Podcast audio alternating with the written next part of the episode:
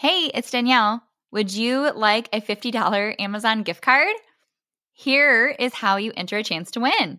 Right now, Failing Motherhood is turning four years old and it's almost Mother's Day. So, we're doing an annual drive for ratings and reviews, which are huge for search rankings, for potential listeners to find us, and for them to size up the quality of the podcast. So, if you have been enjoying Failing Motherhood, whether this is your first few times listening or you've been here the whole time, I'm offering extra incentive to put in a quick two to three sentence review inside Apple. When you leave yours, screenshot it and then send it to me over Instagram DM or email. And I am going to give one listener that leaves a review a $50 Amazon gift card on Mother's Day. We have some really exciting failing fatherhood episodes coming up. So please follow the podcast if you haven't yet and leave that rating or review so that more moms and more parents know they are not alone if they feel like they're failing their child on a daily basis. We need each other, and I'm so grateful you are here.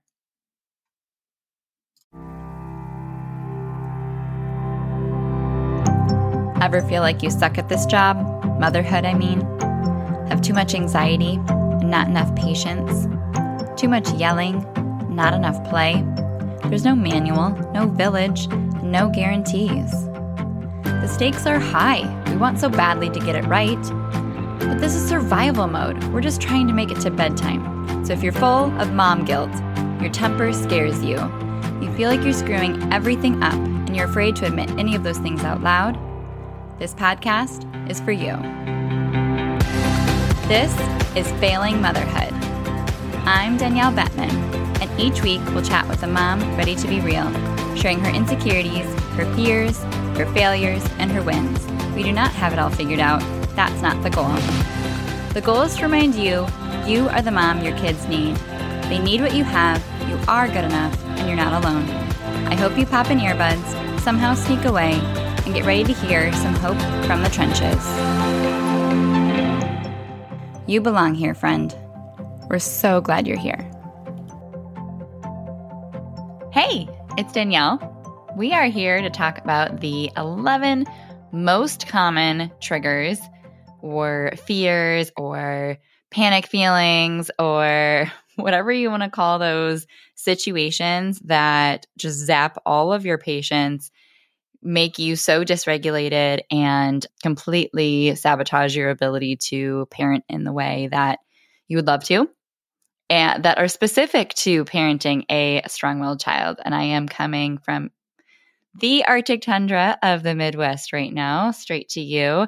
So glad you're here. It means that you are on a mission to be a better parent today than you were yesterday and i commend you for that your kids are really lucky to have you. And I'm so glad that failing motherhood is part of your journey and that you're inviting me into your ears and your home today. So thank you so much for that. So, all parents get triggered by their child when they are yelled back at, when they are running late, when they're really confused by their behavior, when they're exhausted, being up all night, when they're losing their identity, running on fumes, getting burnt out. That is parenting. It is exhausting. Nobody gets out of it feeling hard and difficult, right? But I'm going to highlight the particular dynamics, behaviors, feelings, and fears that make parenting a strong willed child particularly challenging, especially for moms. And I'm going to list these off 1 through 11 because I can't just do 10. I'm going to speak directly to my worrying warrior parents of strong willed kids in this episode. You will know if that is you by the end of this episode. So, without further ado, let's dive in. Number one, these are not in any particular order, but I think they will resonate with you more and more as we go on. Number one, is the fear that comes up when it feels like you are raising an entitled, self centered, selfish kid. When you know they have it easy, yet you have to pull teeth to get them to apologize, They constantly fall apart when things don't go their way. They are not disciplined or externally motivated to do their part or clean up or just follow the routines that you've been doing for years now. They're always saying things are not fair. They complain and whine about a lot. And they overall have that glass is half empty negative outlook and say things like, This is the worst day of my life, leading to you to feel like, I am raising a spoiled brat. And you, I know about you, you know how important growth mindset is. You want them to be a contributing member of society, and you just want them to have the skills to succeed at what they want to do. One of my clients said, I would want them to run on the field, not run their mouth on the sidelines of life. And I likely know that you are a can do person that feels like you have a do it for me kid. And that is so frustrating because if you've been to therapy yourself, or even if you've taken your child, they are likely not giving you super tangible things to do.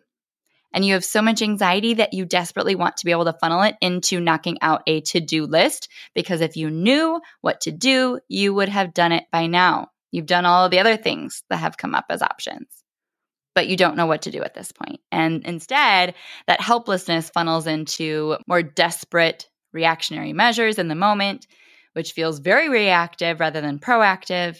And you just feel like you need a playbook. This is a wild card puzzle you can't crack. But you're a can do person. So, how are you raising a do it for me kid who can't seem to put on their pants as a five year old? What is happening? So that's that fear that I am raising a spoiled brat. I can't let that happen, right? Number two, the child that they see at school is not the child you see at home. You go to conferences and they say, they're such an angel for us. So helpful, such a good friend, which is great. We love that for them. And yet, that leads you to feel isolated and alone and a little bit crazy. No one else sees what you see, no one else experiences what you experience. And when you try to talk to family or friends about it, they'll be more dismissive or say, it's a phase. They just need a spanking. It's just the terrible threes.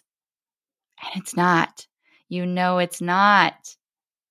But nobody else sees it. And it's really hard to explain uh, you're just feeling alone.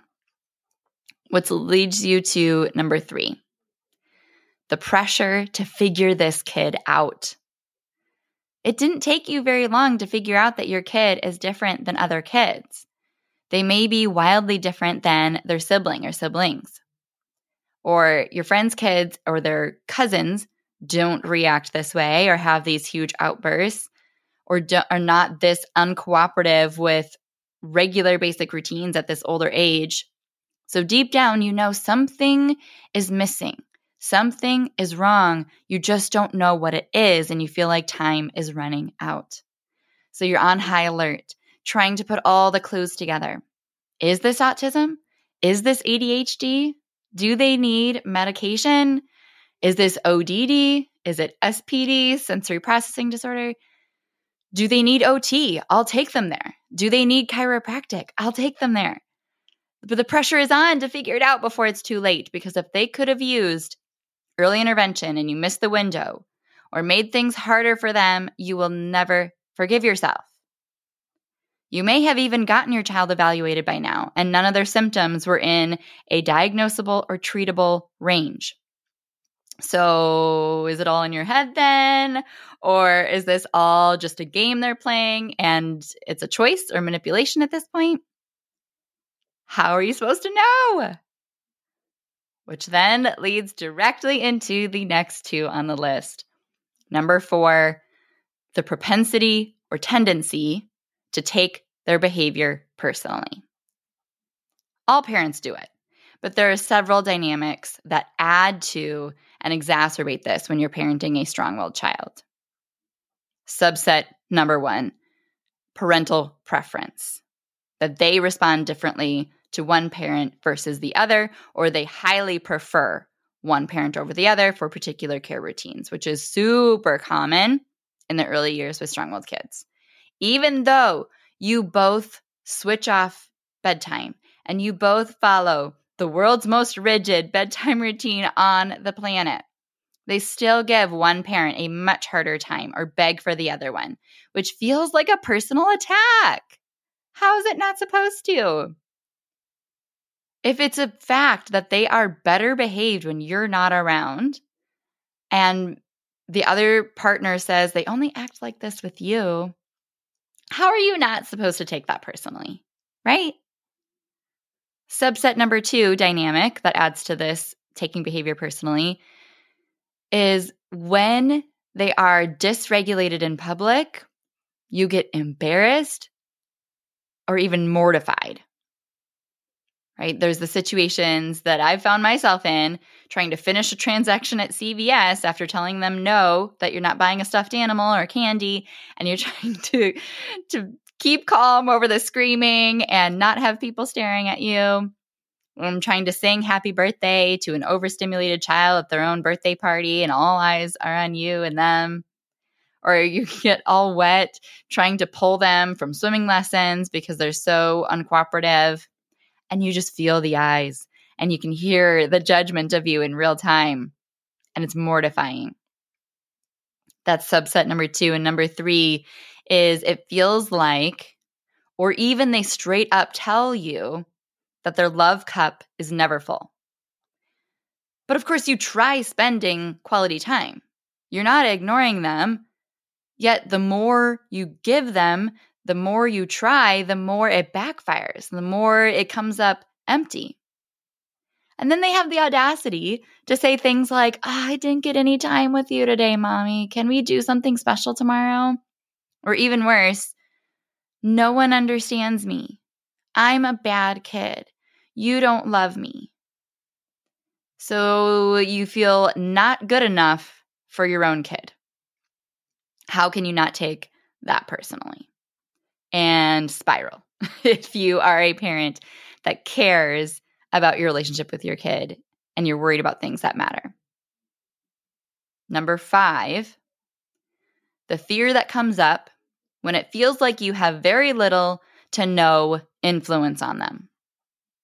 When they resist you so much, it feels like you have no grip and you're giving them no guide. No lessons were learned. They're not listening to you. Then that fear grips you even harder and gives you even more reason to escalate or react louder or faster or quicker next time. And yet you know they're smart. You know they know the rules. You know they know better. They are so articulate and expressive, yet they're using irrational, inflammatory language and even aggression against you and their siblings. So you're understandably worried for their future because you know bigger kid equals bigger problems. They are going to be much harder to control. This is not getting easier anytime soon. And plus, strong willed kids are always on their own time. You could threaten to take away their most beloved treasure or bribe them with a trip to Disney World. And if that is not their idea, they won't do it. So when it feels like there's nothing you can do, eventually you start to think, why even try? And disengage and shut down and give up and become permissive or just give in, give them whatever they want because what does it even matter? But yet that eats away at you day after day as that momentum dies. Number six, feeling alone even inside your partnership. Because even when you are trying to prioritize that relationship and value their emotions and validate them, unlike your parents did, but then your partner says it's not working, they're obviously walking all over you. And you guys don't see eye to eye about what's wrong or what's missing or how to handle things, despite good intentions on both sides, that dynamic can quickly lead to short fuses, yelling, and a huge strain on your relationship. because the one person that is supposed to have your back is pointing out your flaws. And they feel the same. They feel like when you're trying to critique them or tell them to stop yelling or that they're making things worse, they feel like you're constantly telling them what they're doing wrong as well without telling them what to do instead. So you both end up disengaging and everyone suffers. Feel so alone. Number seven is the mama bear protection instinct that comes out for one of their siblings. Because when you see this older child that is taking it upon themselves to cut the tension or to make things better or to give in so that this strong willed child gets what they want so that everything can be okay and everybody can be happy, it makes you sick. You feel like they are getting the short end of the stick here. They are obviously getting less attention from you. They're getting less of your patience because it runs dry. Understandably, there's only so much you have to give. And when one child sucks it all up, there's not much left for the others. And you know it's not fair that they're living in a volatile home. But if it's a younger sibling, they could be taking notes from or learning behaviors from this strong willed child they may really look up to this child. And then they are treated super unfairly when the strong willed child takes all their anger out on that sibling, completely unfairly sometimes. So, understandably, your mama bear instinct comes out to protect one child from another, which is a very conflicting place to be, only exacerbating other perspectives and dynamics from that strong willed child that makes them feel justified and necessary in their way to act out. Number eight, the feeling of being trapped. It feels like you can't leave the house because there's meltdowns in the car or their sensory needs or preferences make everything about getting out of the house 10 times harder than it needs to be. Or their behavior can be so unpredictable if your plans have to change. They can't be flexible. They can't go without a nap or you can't eat out and find food that they are going to like. So traveling or having fun as a family feels impossible. You can't even go to the pumpkin patch or like do all these things you thought you'd be doing as a family at this point. And that doesn't feel like it's getting any better tomorrow, even though they're getting older. Number nine, the fear of messing them up. You have such a contentious parent child relationship with this child. It feels like whiplash. It f- genuinely feels like emotional abuse. At some points, they are so physically affectionate, they are so clingy, yet then they'll yell, go away, but then still want you there. It feels touch and go. It feels like they are doing this on purpose that they are playing games with you. It feels manipulative. And you fear that the push and pull of your relationship over years is going to cause trauma. You're going to be full of regrets. They're going to be sitting in therapy 20 years from now, just lamenting about how bad of a parent you were. And you just don't want to mess them up if you can help it. I mean, we know that there's going to be therapy for something, but this just feels yucky. It feels abusive. It feels unsustainable. It feels like we are not on a trajectory to where we want to be at this point in your parent child relationship. And you want to stop that from happening. Number 10, the guilt that you did something to create this or make this worse because you went back to work or you brought a new baby home that just shattered the life that they knew, or you stopped co sleeping or nursing, you moved, or you have an only child and can only have an only child when you wanted more kids. So now you feel like they are too alone or spoiled. You got a divorce that was not your choice, or even if it was, the guilt eats away at you because it, again, shattered the life that they knew. Or maybe you're a single parent without a lot of time to give them and not, without a lot of capacity to give them. And so you feel like, well, of course, they're going to push back and give me a hard time because I'm not giving them what they need. Or maybe you started a demanding business and you're following your dream and they are getting the fumes of what you have left at the end of every day. So this is warranted, I guess. Like I I caused this, I asked for this. This regression I'm seeing in their behavior is warranted. And I am just riddled with the guilt and I don't know what to do with it because I can't change the circumstances now. Like we are in it. That feels hopeless. And that leads us to number 11 the ick. The ick you feel from all of these 10 other feelings, fears, triggers. And when you sit with the fact that you are not the parent you thought you'd be, things are not how you thought they would be. And you know that you have yelled, you have acted in a way you're not proud of, you have used shame to try to change their behavior desperately. And at the end of day, you do not like being around them at this point. You'd rather be at work. So you feel like you're a horrible person. That's the ick you feel like you're a horrible person. And all of that is so hard to admit out loud.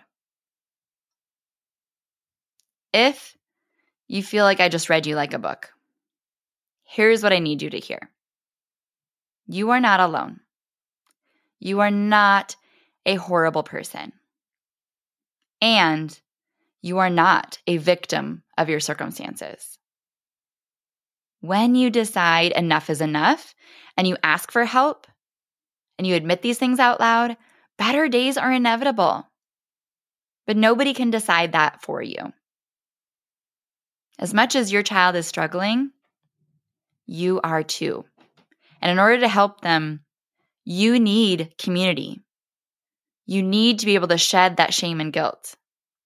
You need more insight and tools specific for the child that is in front of you that you are raising. You need more individualized feedback and support. You need your questions answered. You need to know you're not crazy and you need to know what to do about it and check off that to do list and feel accomplished and feel better about yourself and feel more confident and clear minded that you are, have the peace of mind that you are doing the right thing for them. Is 2024 your year of turning this around for your family and investing in your family.